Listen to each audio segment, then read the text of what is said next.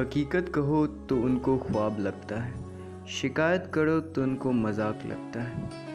कितनी शिद्दत से याद करते हैं हम उन्हें, और एक वो हैं जिन्हें ये सब इत्तेफाक लगता है।